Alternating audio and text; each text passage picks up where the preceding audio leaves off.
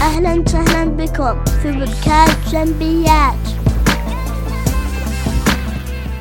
أهلا وسهلا بكم في حلقة جديدة مع بودكاست جنبيات سعيدين لانضمامكم واستثمار وقتكم معنا. بودكاست جنبيات بودكاست متخصص في المواضيع الإدارية. هذه الحلقة رقم 17 الموسم الثاني بعنوان التدفق المالي.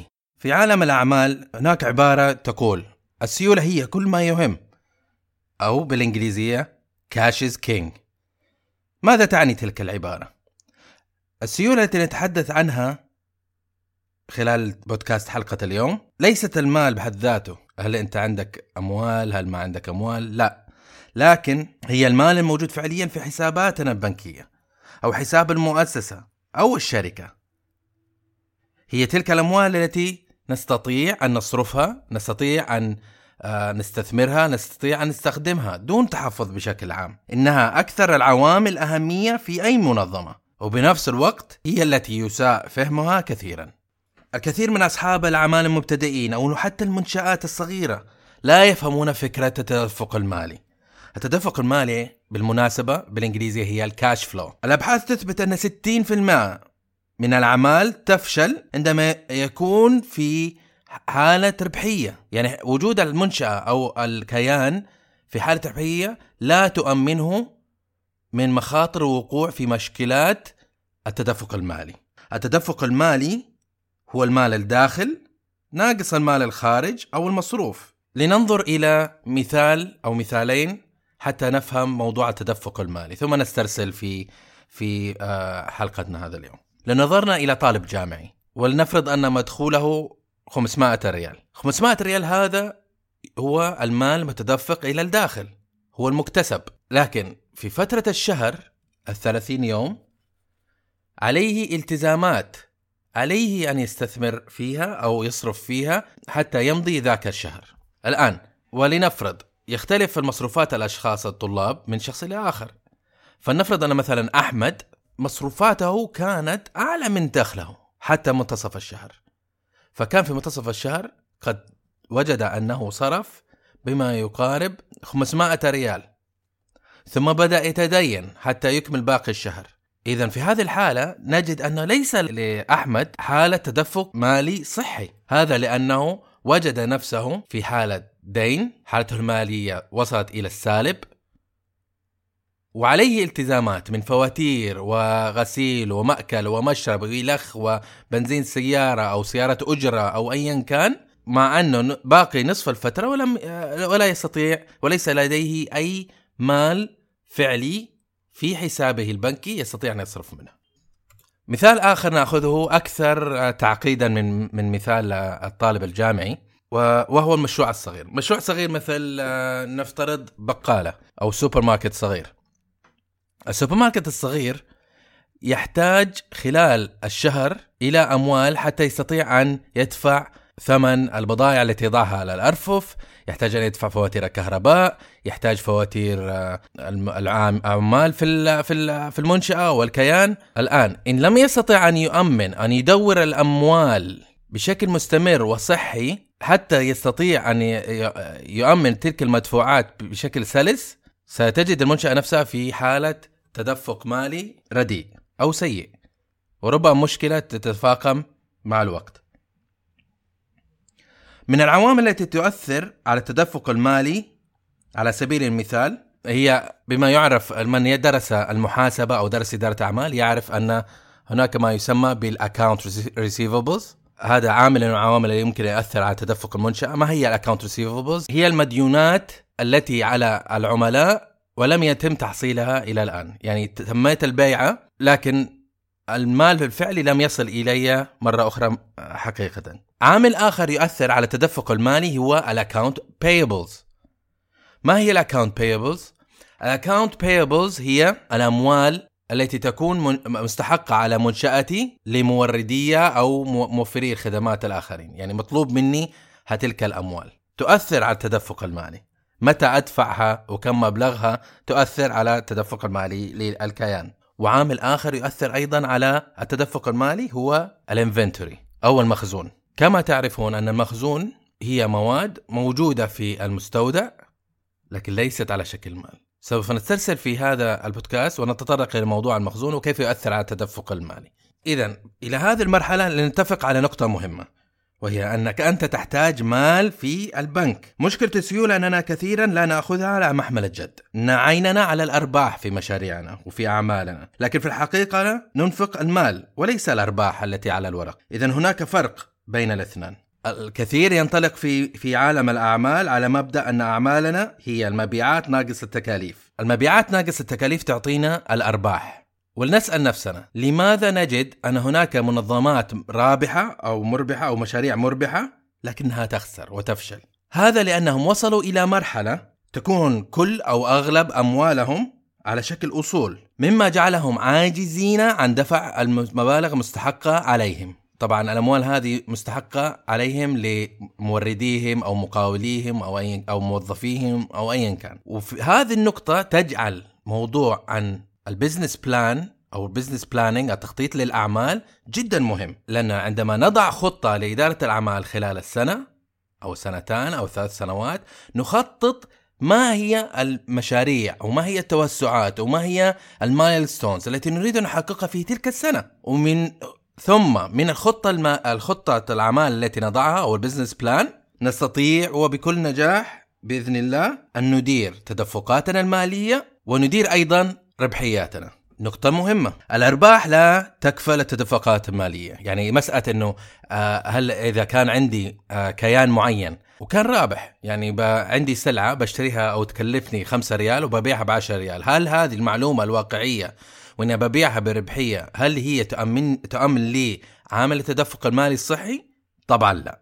إن حالة التدفق المالي وكيف ننظر لها تعتمد على نوعية الأعمال التي نحن نخوضها أو نديرها. فأعمال تصنيع المنتجات مثلا قد تتأثر تدفقاتها المالية بالمخزون بعامل المخزون بينما أعمال الخدمات لا تتأثر بعامل المخزون. لماذا؟ لأن المصنع ينتج ويخزن منتجاته ولا تتحول إلى نقد إلا إذا تم البيع الفعلي، أما الخدمات ليس لديه أي مخزون وليس لديه بضاعة يبيعها إنما هو يبيع خدمات، عنده هيد كاونت عليه أن يدفع مرتباتهم، عنده تكاليف تدريب، عنده تكاليف تصاريح ربما لكن ليس لديه مستودع ممكن يأثر على تدفقه المالي. في الأعمال هناك أنواع كثيرة من آه، من الأعمال ومنها B to B أو business to business، الأعمال إلى الأعمال، من شركة إلى شركة. الأعمال من هذا النوع لديها تحدي كبير تواجهه، وهذا طبيعة بسبب طبيعة أعمالها وطبيعة علاقتها في بيئة العمل. في عالم الأعمال إلى الأعمال يتم البيع السلعة أو الخدمة من منظمة إلى أخرى، ثم يتم تسليم المطالبة أو الفاتورة، إلا أن الدفع قد يحدث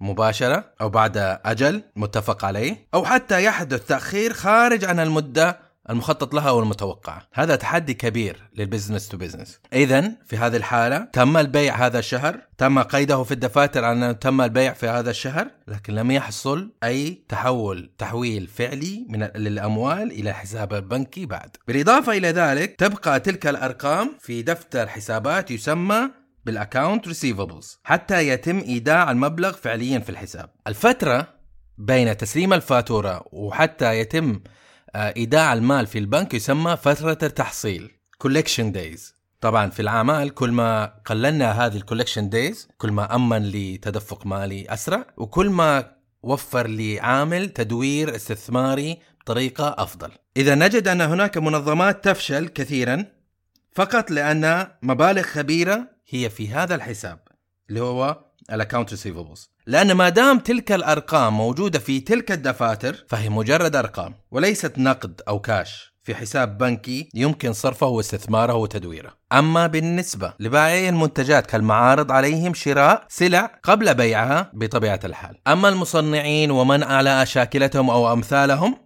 عليهم شراء المواد الخام أو قطع الغيار أو قطع آه التي يستخدمونها في التصنيع قبل آه عملية البيع الفعلي أو حتى قبل بيع صنع المنتج.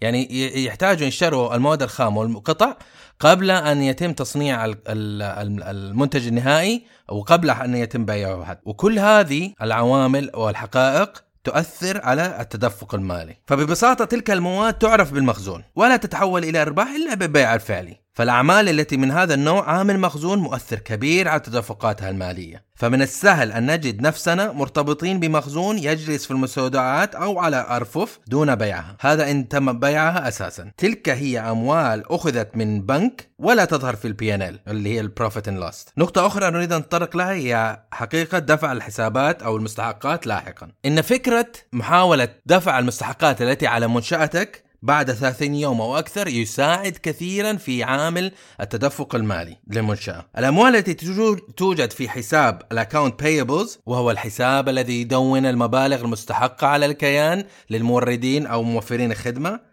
هي أموال ما زالت في حسابي ولكن هي ليست أرباح. الأرباح تتحقق عند كسبها عند إدخال أموال إلى الحساب وليس عند دفع مستحقات. نهاية الموضوع اهتم بالتدفق المالي. تذكروا إن في عالم الأعمال نهاية الموضوع كثيرا يفهمها أن هي الأرباح. ال bottom line هي the profit بينما الأرباح ليست نهاية الموضوع وليس أهم ما في الموضوع. هو موضوع ومهم لكن ليس أه- الأهم. حقيقة أننا نجد الأرباح في نهاية تقرير ال P&L هي حقيقة أنها تجد في توجد هناك فقط. لكن المهم لنا في إدارة أعمالنا ولنبقى ونؤمن استمرارنا في السوق هو تأمين تدفقاتنا المالية. اذا الموضوع الحقيقي ونهاية الموضوع ال bottom line هو التدفق المالي ال cash flow وليست الأرباح. الحقيقة أن طبيعة عملي في حياتي الشخصية وفرت لي فرص أن أقابل الكثير من آه، رجال الأعمال والرواد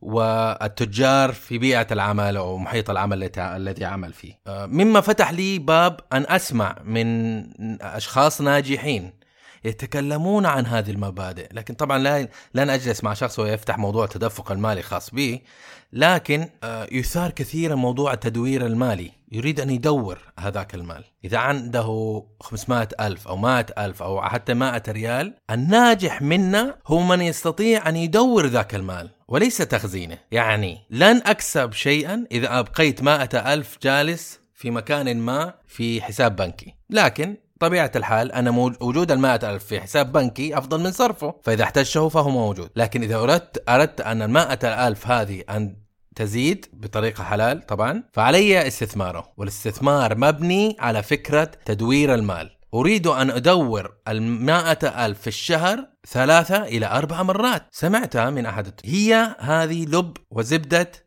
نجاح الأعمال، تدوير الأموال حتى وإن كانت ارباحها قليلة، ففي عالم المواد الاستهلاكية آه، تتفاجأ لا, لا تتفاجأ إن سمعت أن المواد الاستهلاكية ليست مربحة فعليا.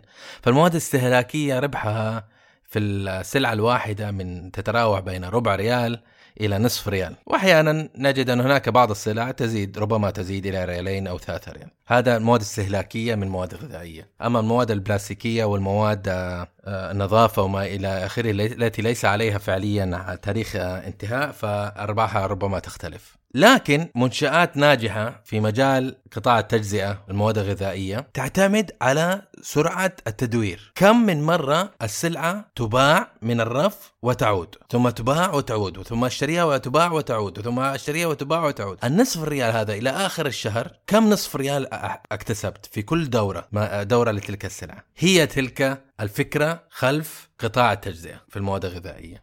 ولهذا نجد أن الشركات الكبرى بدأوا في فتح مراكز كبيرة جاذبة للعملاء آه، موفرين عروض جاذبة أيضا مغرية ليزيدوا من عدد الزوار والزوار إلى ذاك المعرض وزيادة سرعة الدوران. سرعة الدوران المال صحي لأي منشأة أما موضوع التأخر في تحصيل المال من عميل فهو موضوع قاتل لأي منشأة لأن المائة ألف التي أريد أن أحصلها من عامل من من عميل معين تبقى في رصيده إلى أن يدفعها لي فلا أستطيع أن أدورها. ولا أستطيع أيضا أن أستثمرها لأكتسب لأزيد من أرباحي مما يؤثر على ربحيتي وبنفس الوقت يقتلني في موضوع التدفق المالي لأن وجدت إذا كان أنا رأسي مية ألف وشريت بضاعة وأعطيتها لعميل وانتظر وحتى إن كنت أتوقع أن ربحيتي فيها عشرين ألف فلن أستطيع أن أصنع أي شيء إلى أن يأتيني المائة ألف مرة أخرى بالإضافة إلى العشرين ألف. وفي حالات معينة المطالبات لا تكون متفهمة وقد تصل إلى مراحل قانونية وقد تصل إلى عجز وقد تصل إلى مطالبات وربما مضا... ربما إضراب موظفين بسبب تأخر مرتباتهم أو مساءلات من من من وزارة عمل أو مكتب عمل أو أي جهة كانت منظمة تسائلني.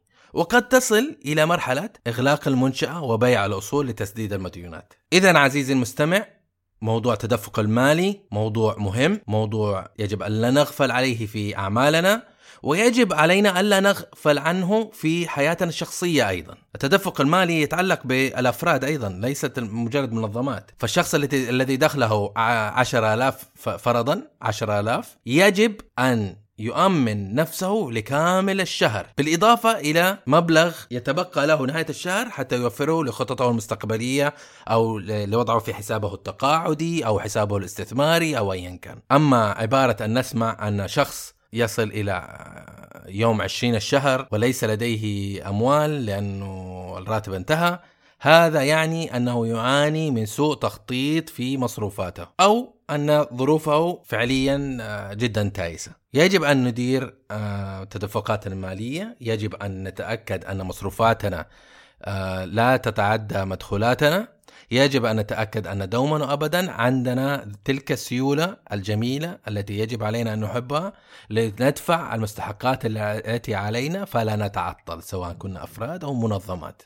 وبهذا نصل إلى نهاية حلقة اليوم من بودكاست جنبيات. كانت هذه الحلقة 17 الموسم الثاني. آه، أشكركم لانضمامكم آه، لنا واستثمار وقتكم للاستماع لما لدينا أن نقوله حول موضوع التدفقات المالية. آه، ونحب أن ندعوكم للانضمام ومتابعتنا على وسائل التواصل الاجتماعي والتسجيل على البريد المجموعة البريدية. وأن تزوروا الموقع أو المدونة جانبي وهي بي اي دوت ام اي وهي مدونتي الخاصة وفيها تجد كثير من التدوينات حول الإدارة حول تحسين الذات حول تفيد الباحثين عن الوظيفة.